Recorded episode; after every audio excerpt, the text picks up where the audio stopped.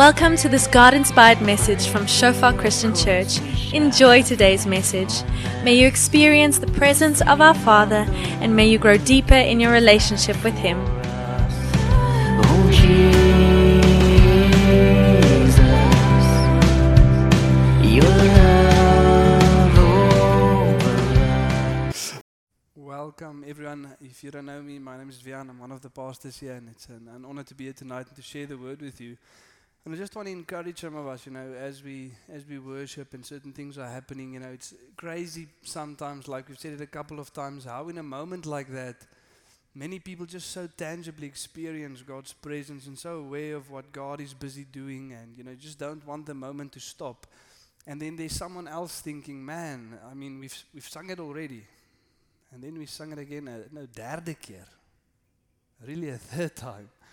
Um, and you're just a bit disconnected and you're trying, but you're just not getting that focus on God and you keep just getting distracted. And I just want to encourage you that thing that's keep popping up in your head.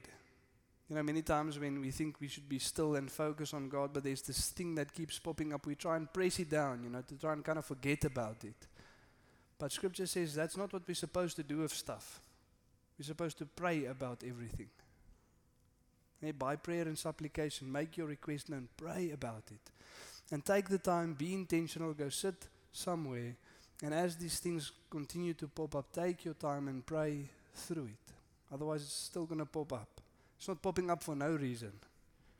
There's a reason why that thing keeps popping up. So deal with that and take that to God. Otherwise, we'll continue to be distracted and not to focus on God. Many times it's a worry, it's an anxiety. Sometimes it's a thing that God wants you to focus on. Many times it's a specific thing that God maybe wants you to do. Other times it's just uh, stress. You're wondering about this thing. And how's it going to play out? How's it going to work out? And to take that to God and allow God to, to deal with that. Amen? So that's the pre sermon. Let me pray for us. And then we get into the real sermon. Yes, Lord, thank you that we can be here tonight, Father. Thank you for your goodness, Lord. Thank you for your faithfulness, Father. And thank you, Lord, for an open door. Standing before you, Father, by the finished work of Jesus Christ on the cross, Lord. All of us can enter, Lord. All of us can know you, Father. And not just in theory, Lord, not stories about you, Father, but experience a real and intimate relationship with you. Not waiting for one day, Lord. Yes, one day face to face, Lord, but now in reality, in truth, to know you.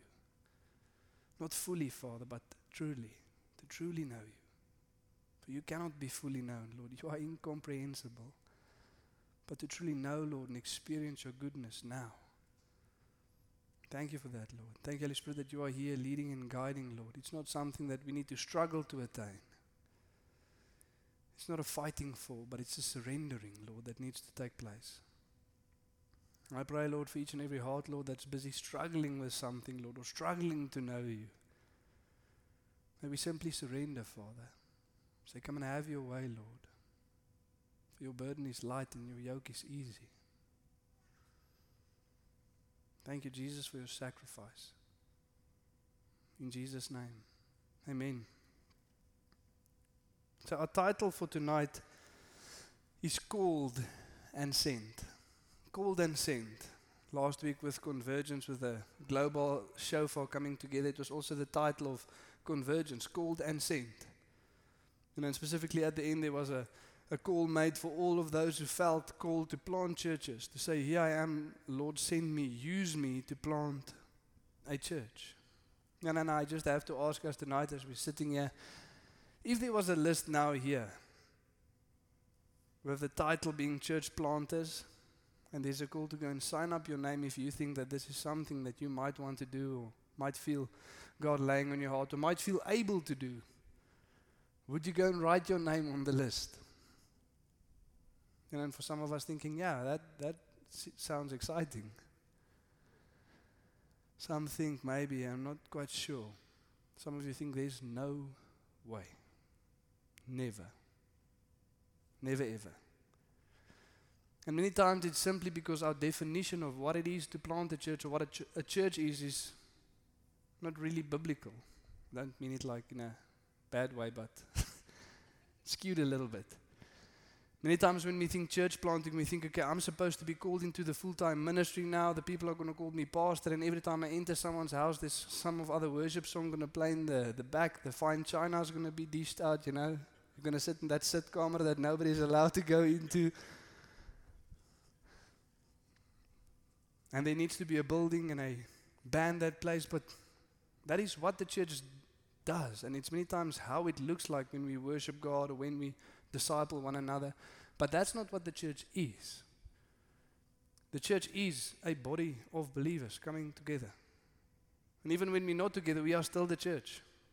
So to plant a church, to form a church, it's rarely someone in full time ministry, someone on staff at church that actually plants a church. Just like Shofar Secunda wasn't planted by a guy in full time ministry, it was planted by a group of engineers that reached out to a group of people that formed a community of believers. And then they sent a pastor to come pastor the church already planted and established. So just allow that to just sink in. And allow God to stir in your heart with that wherever He sends you. He doesn't call you to name a building something and get branding and, you know, figure out the whole thing. Simply to reach out to people and get a group of believers together that wants to follow God. All of us can do that, amen? Wherever God sends us. So just allow that to stir in your heart. And we want to send someone to Evander, and I'm just making a joke. But if we send you, we'll send you not too far, so that we can still help. But called and sent. And today we're going to focus a little bit on that, not specifically church planting, but still this missional focus, the same thing that we started with last week. You know, saying that when we understand who God is, there's this inevitable outflow, as it was in the life of Isaiah in chapter 6. we saw in verse 8 him sa- saying, Lord, here I am, send me. Preemptive, unconditional. Here I am, Lord, send me. He doesn't know what God is sending him to. He doesn't know where God is sending him to. He doesn't know how long God is going to send him. But simply, here I am. Because he understands who God is. And in light of that, who he is. And in light of that, the grace of God, the holy love of God. And we said, you know, one of the things that the reasons why the church is so passive is because we have forgotten about who our God is.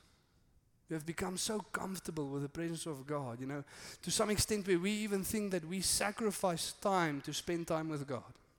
That's where we are as a modern church. I mean, think about that. Thinking to yourself tonight, you, you came here to worship the Almighty, Holy, Creator of the universe who laid down His life so that we can know Him, and we think we sacrificing time. I'm giving that holy God a little bit of my time. Man, what a sacrifice.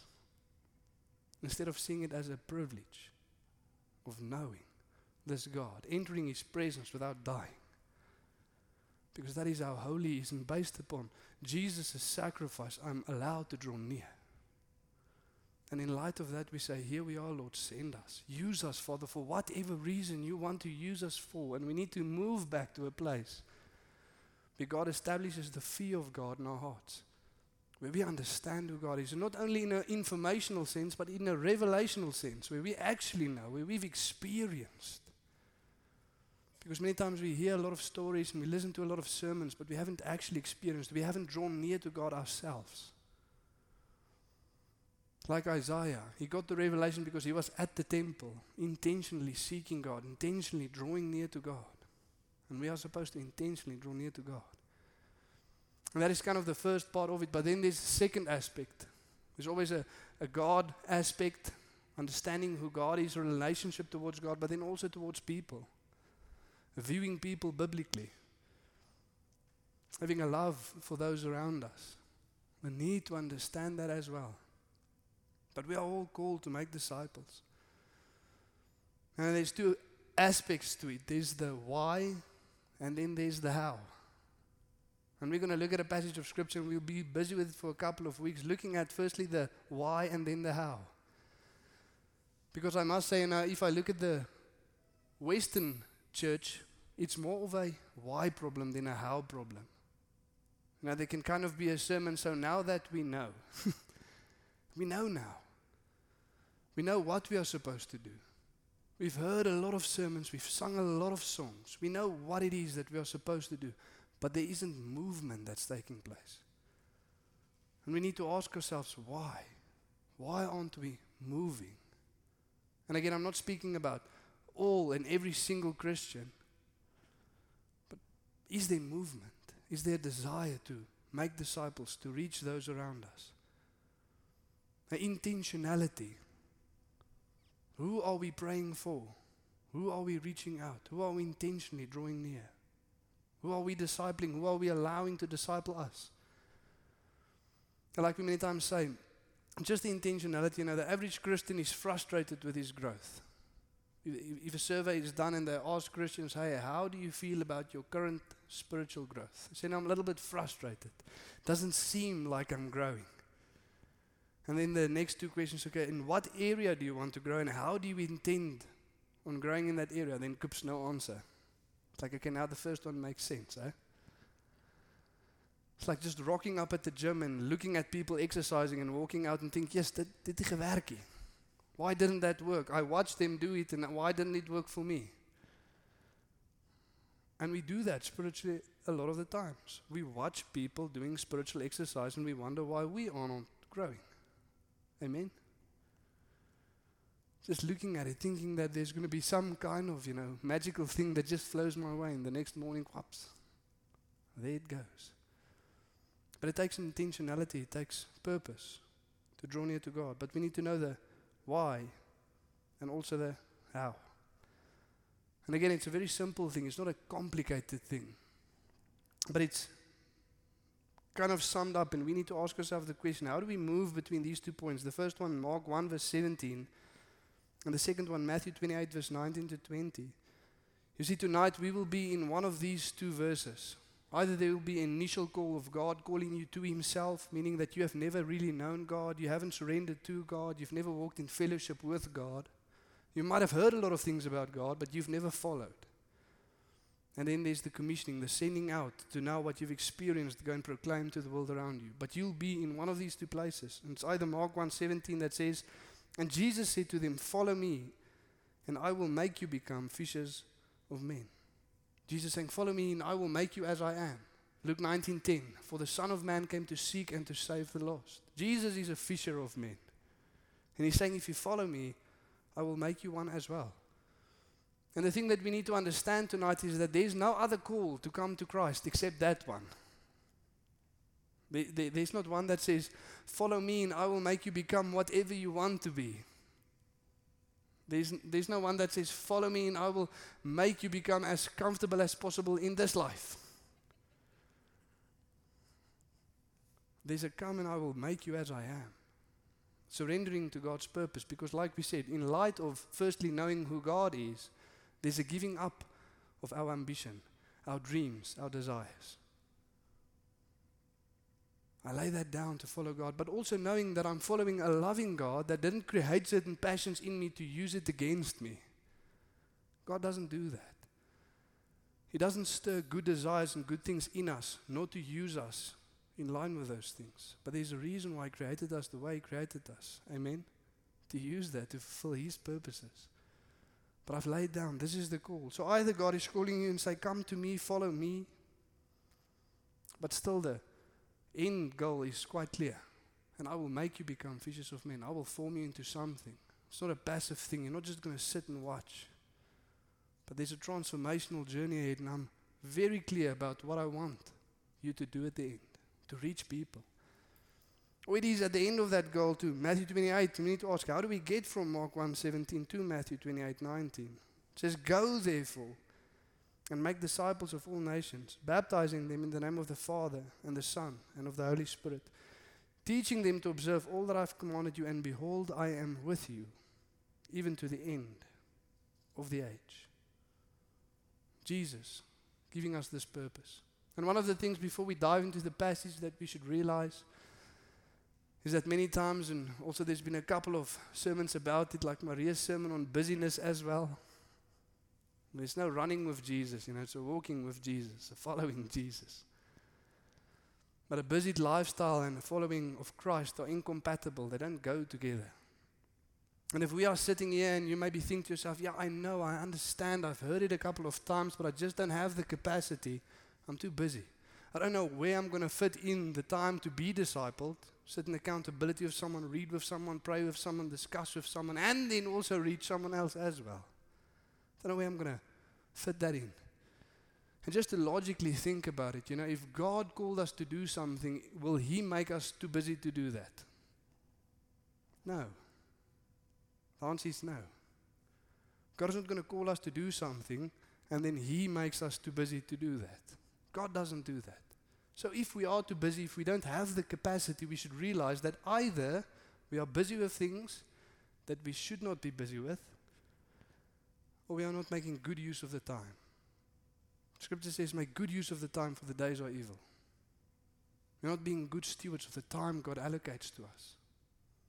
It needs to be in there. Or we are too busy with stuff. And the one thing that I just want to say to us that many of us are busy because we are anxious. We don't know, we are uncertain. We're thinking to ourselves, man, I, I need to do that extra thing or that extra thing because who will provide when the kids come and all of this? It needs to be there. And if you feel like that in the moment, I'm asking you to look around you. You are not alone. God gave His church what we need to survive in this life. Amen. And many times it's as easy as asking. But don't be too busy. Don't miss community because you're trying to care for yourself while the community is there to care for you.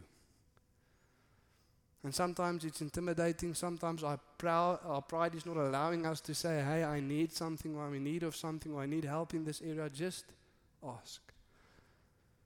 In light of Scripture, all of us at this very moment can ask anyone here for anything because we need something at the moment some kind of support, some kind of input. Amen. So just ask. So we're going to look at a passage of scripture called the discipleship discourse. I'm also going to show you how it looks like when we take parallel passages and harmonize them. So we're going to look at a passage in Matthew 9 and 10, Mark 3 and Luke 6. Sounds like a lot of passages, but it's the same story. I don't know if you've ever read a story, especially in the Synoptic Gospels, Matthew, Mark, and Luke. I, I remember my brother coming to me uh, when he started to read his Bible, and he said, Why did they write three of the same books? What's the reason for that? All of the other books are different. Now, yeah, these three guys come and some write the, uh, write the same thing. Why is that there?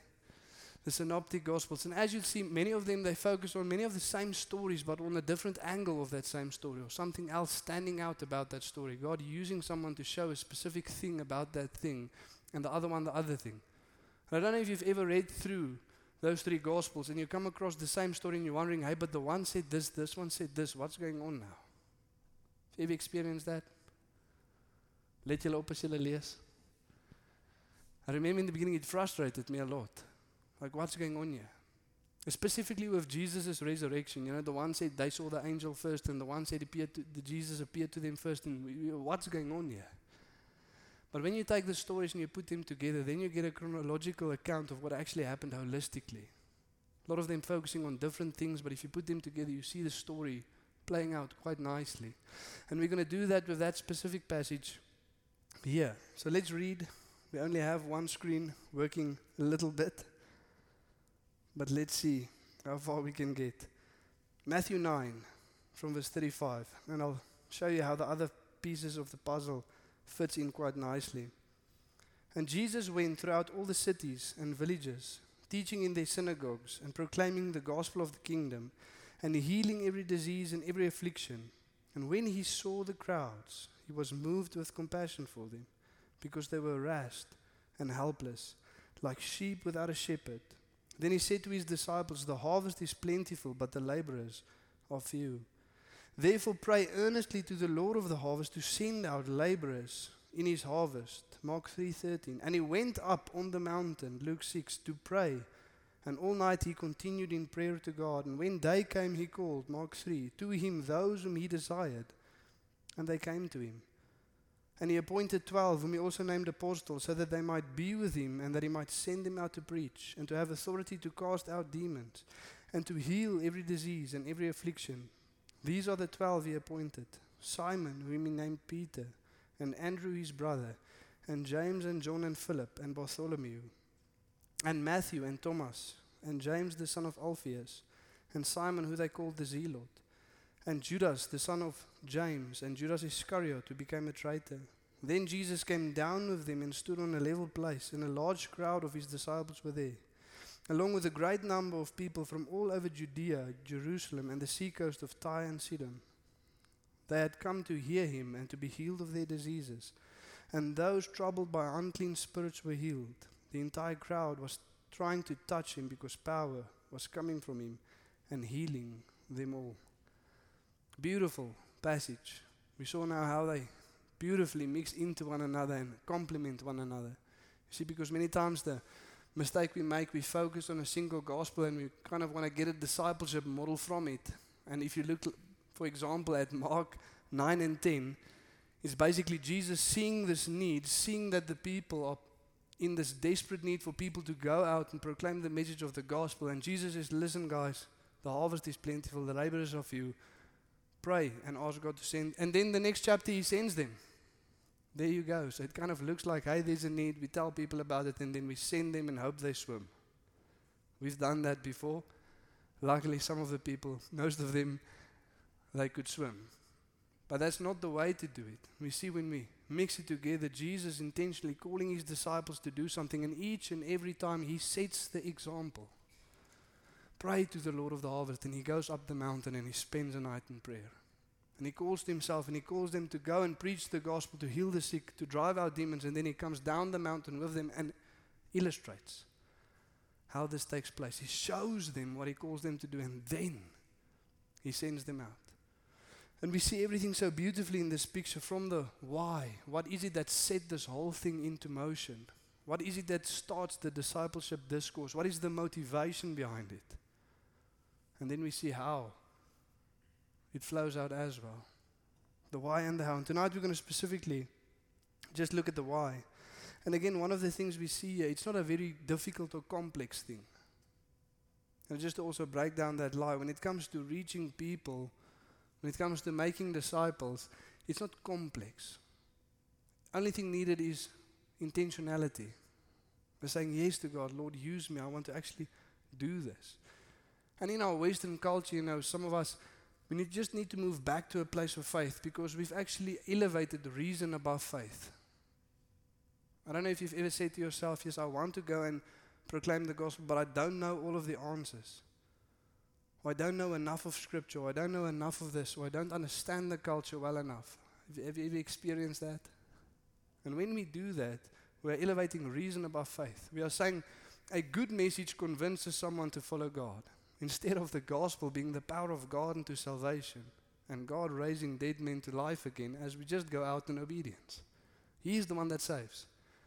It's not because we are eloquent in our speech, it's not because we know great stories, it's not because we are well versed and we can reason well with the people around us, not because we understand the culture as we ought to understand it. It's just simply because in obedience we are doing what God says and He saves. Amen. Paul said to the Corinthians that I, I, I accepted nothing to know nothing among you except Christ and Him crucified. And again, I didn't come to you in eloquent speech, but in the power of the Holy Spirit, in demonstration. We don't need to know a lot of things. We simply need to obey God and allow Him to use us. Amen. Just in faith. But it all starts here in verse 35 and 37, setting it in motion. I love the way it's phrased here as well. It says, And Jesus went throughout all the cities and villages, teaching in their synagogues and proclaiming the gospel of the kingdom and healing every disease and every affliction. When he saw the crowds, he was moved with compassion for them because they were harassed and helpless, like sheep without a shepherd. Then he said to his disciples, The harvest is plentiful, but the laborers are few. That's what starts the whole thing. Jesus moved with compassion.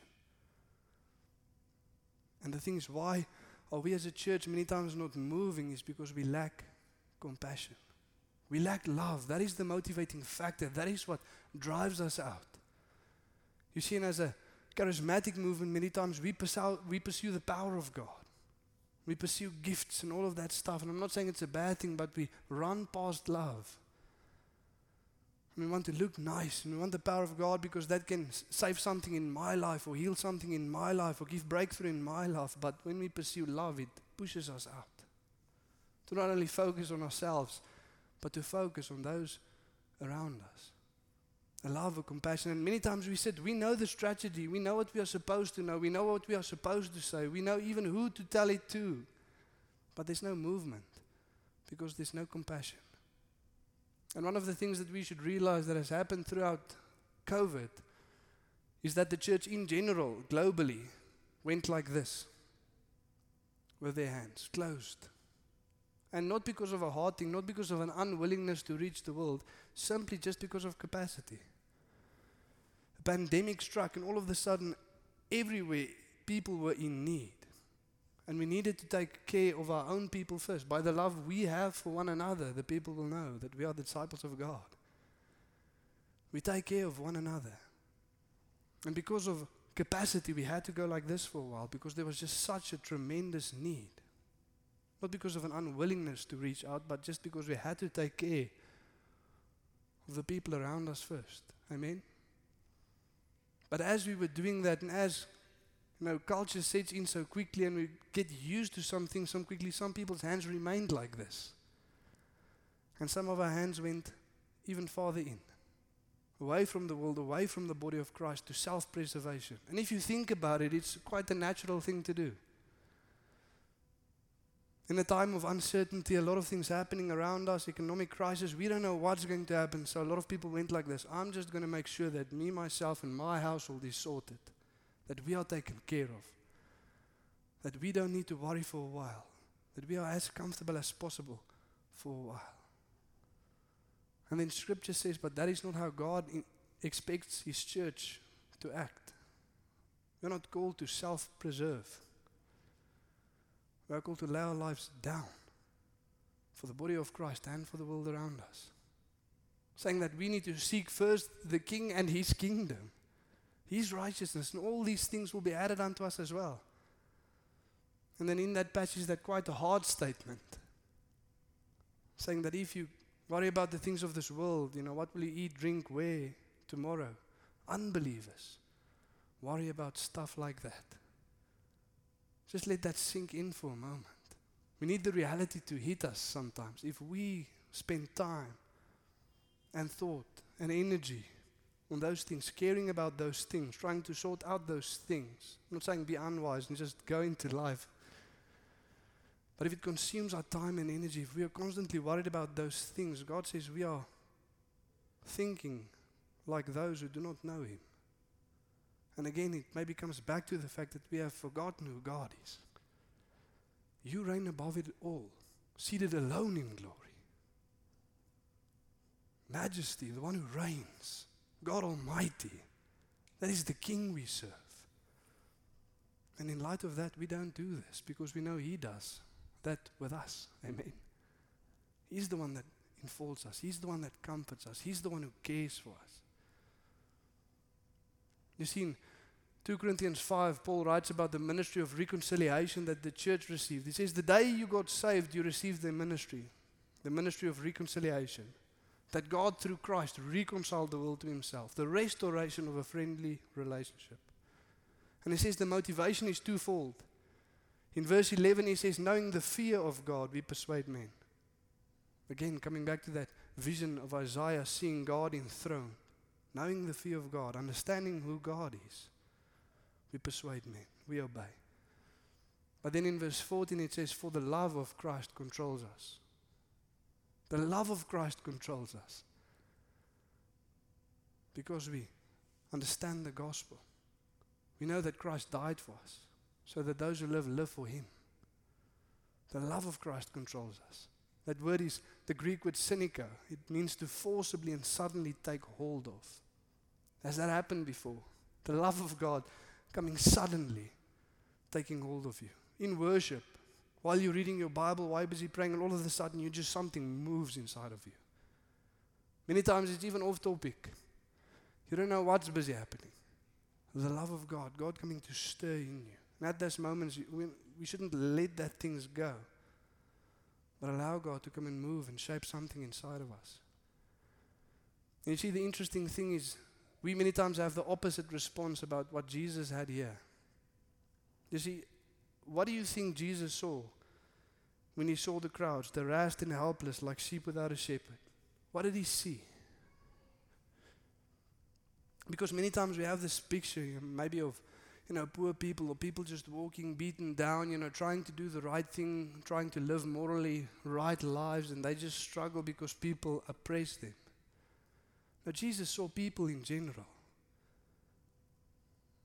He saw the corruption, the oppression, the violence, the murder. And instead of being outraged, he understood that they know no better. They know no better. And you see, many times we as a church, we look at the corruption and the brokenness around us and we get frustrated. Why? Because that is causing me discomfort. That is causing me uncertainty. How dare they? Don't they know any better? And the answer is no, they don't. And the only people that know any better is unwilling to go and tell them the truth. Because we've closed arms. And instead of praying, Lord, send out people into that brokenness to go and proclaim truth, we look for greener pastures elsewhere. The Western world running away. Because somewhere else it will be more comfortable. Man, because this place isn't comfortable. This place isn't good for self preservation. Instead of seeing that and being moved with compassion, understanding that they know no better. You must have been in like one of those conversations. Can you believe it? They stole the money again. Yeah. They didn't. they will continue to do that unless someone goes and proclaim the gospel and a holy God raises dead men to life. That's the only answer. The gospel is the only thing that can bring about change. There is nothing else. You see, many times we move from a church from loving our neighbors to changing our neighbors. Instead of seeing the great commandment as thou shalt love thy neighbor, we see it as thou must change thy neighbor. It's not what Scripture says. And the message we proclaim isn't that a holy God is going to judge the world one day, but yes, He sent His Son to save. The, the message we proclaim is be better, try harder, and stop doing that. Placing a greater burden on someone's shoulder that they already cannot carry the gospel. Instead of trying to bring about change in people's lives through willpower. It's not what we are called to proclaim, but the message of the gospel. And if we reflect on our thoughts and the way we view those around us, are we still in a place where we are moved with compassion, understanding that many people know no better? And we are the only ones knowing the truth, and we are called to tell them that truth, proclaim that message that can save. And is the message that we are proclaiming one of being better, stop doing that, try harder? Or is it the message of grace that our holy God came to save? What are we proclaiming? What are we living out? But here's where we need to be the love of Christ compelling us to go. You see, scripture says in 1 Corinthians 13, we know it, chapter of love. If we speak in tongues of men and angels but have not love, we are a clinging cymbal, a noisy gong, meaning that we are irritating, making a lot of noise. And if we ask the world to define the church, then maybe that's the definition. These irritating and noisy people make a lot of noise, but there's no love, there's no compassion. Amen.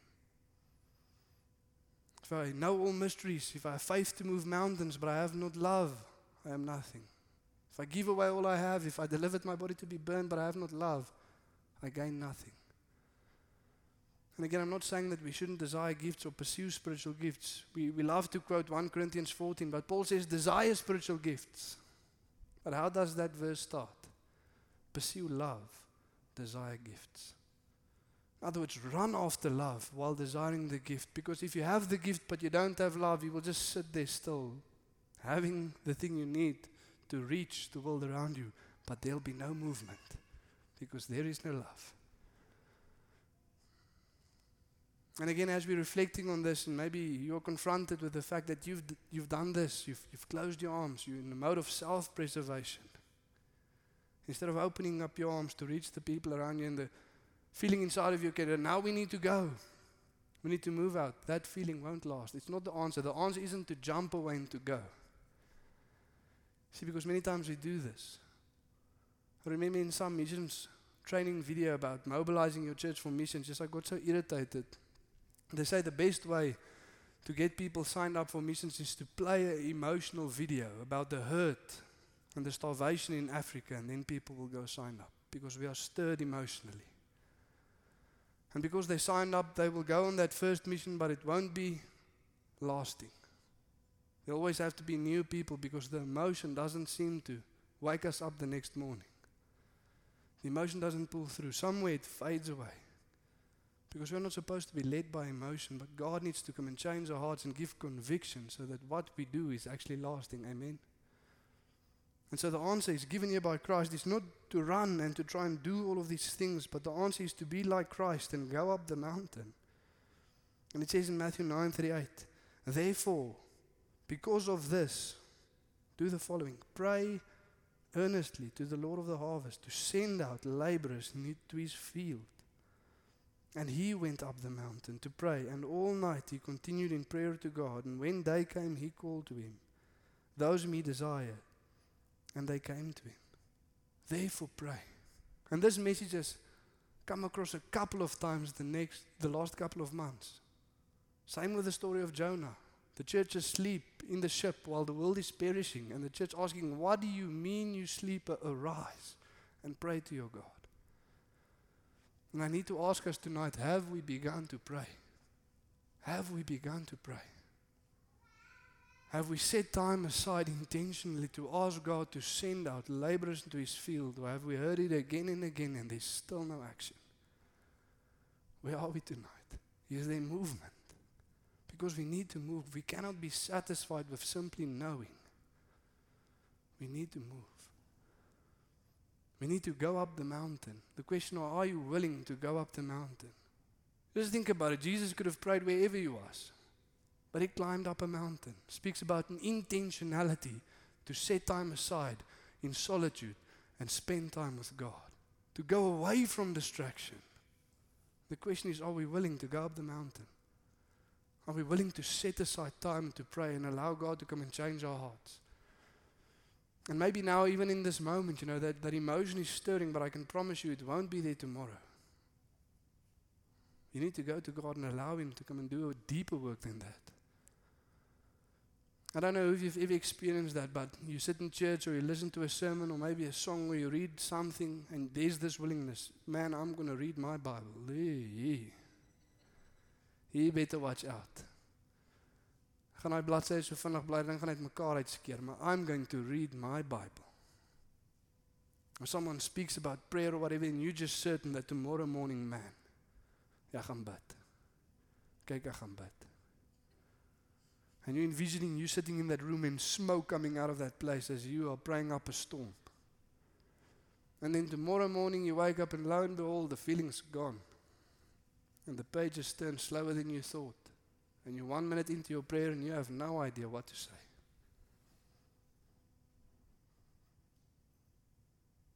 Then he's not to rush out of there, but to be still and to ask God to come and do a work, but not to try and do it in our own strength, but to cry to the one who gives life, to the one who empowers, to the one who gives vision, and to the one who convicts, to Lord, come and do a work. And to keep on seeking Him until He comes and reveals, until He comes and moves, until He comes and changes. Amen. But we need to go up the mountain. Let's stand and pray.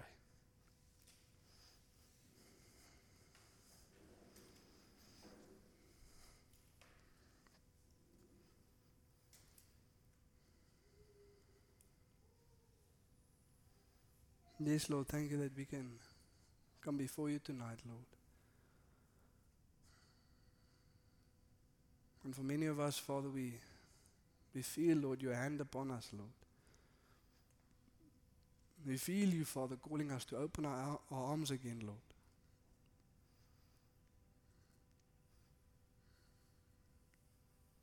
For some of us, Lord, we in a certain place, Lord, we don't know how to get out. And you are calling us, Lord, to cry out, help. Firstly to you, Lord, but secondly to those around us. Regardless of what it is that we are going through. But this thing that just keeps tripping me up, keeps hindering me. And God is saying, You are not called to fight that thing on your own.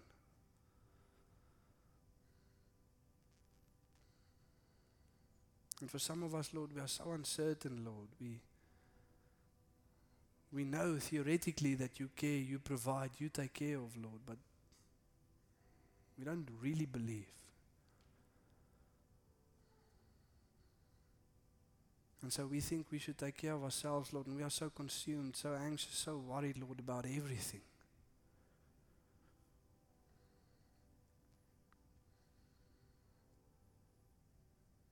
And for some of us, Lord, we, we haven't stayed on the cross long enough. We haven't died to self completely.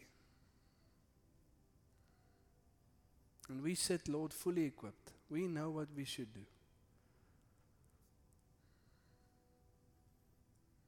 We don't know everything, Lord, but we know enough. And we are called to go out, Lord, make disciples, plant out small groups, reach that people at work. But because we haven't stayed on the cross long enough, because we haven't died to self completely,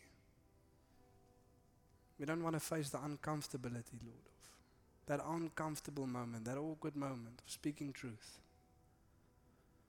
So you'd rather just leave it.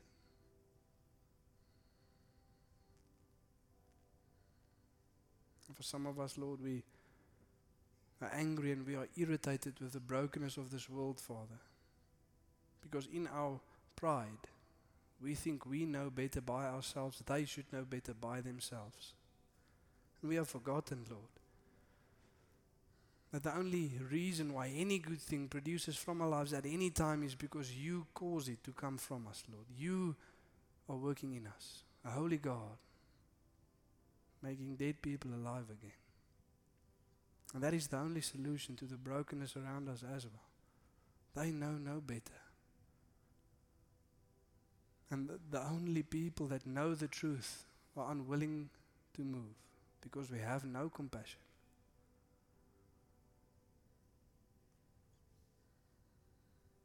It doesn't matter where we are tonight, Lord. When we move, may we move towards you. May the climb, may the intentionality be to go up the mountain to spend time with God. Not to run and try and do a lot of things, but to draw near to you, Lord.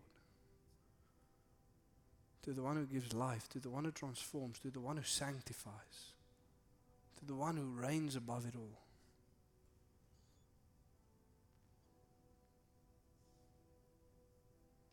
I'm going to ask us to move in a moment again. I want us to come to the front or just step to the sides or wherever, but just to take that step of action to shake off the passivity.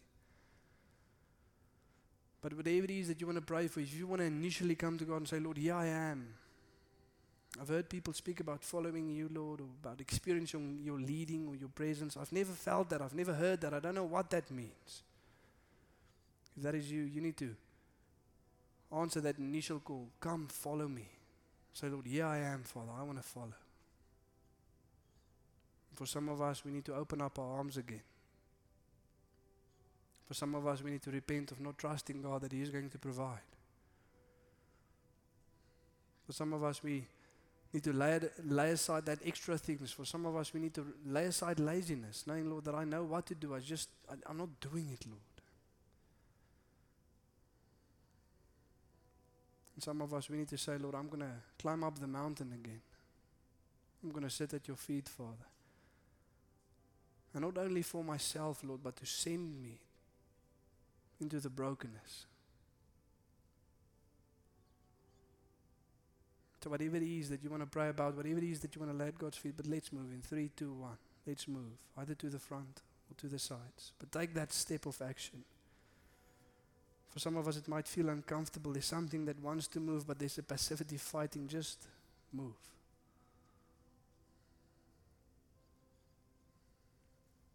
But don't just stand. Even if just that initial step forward.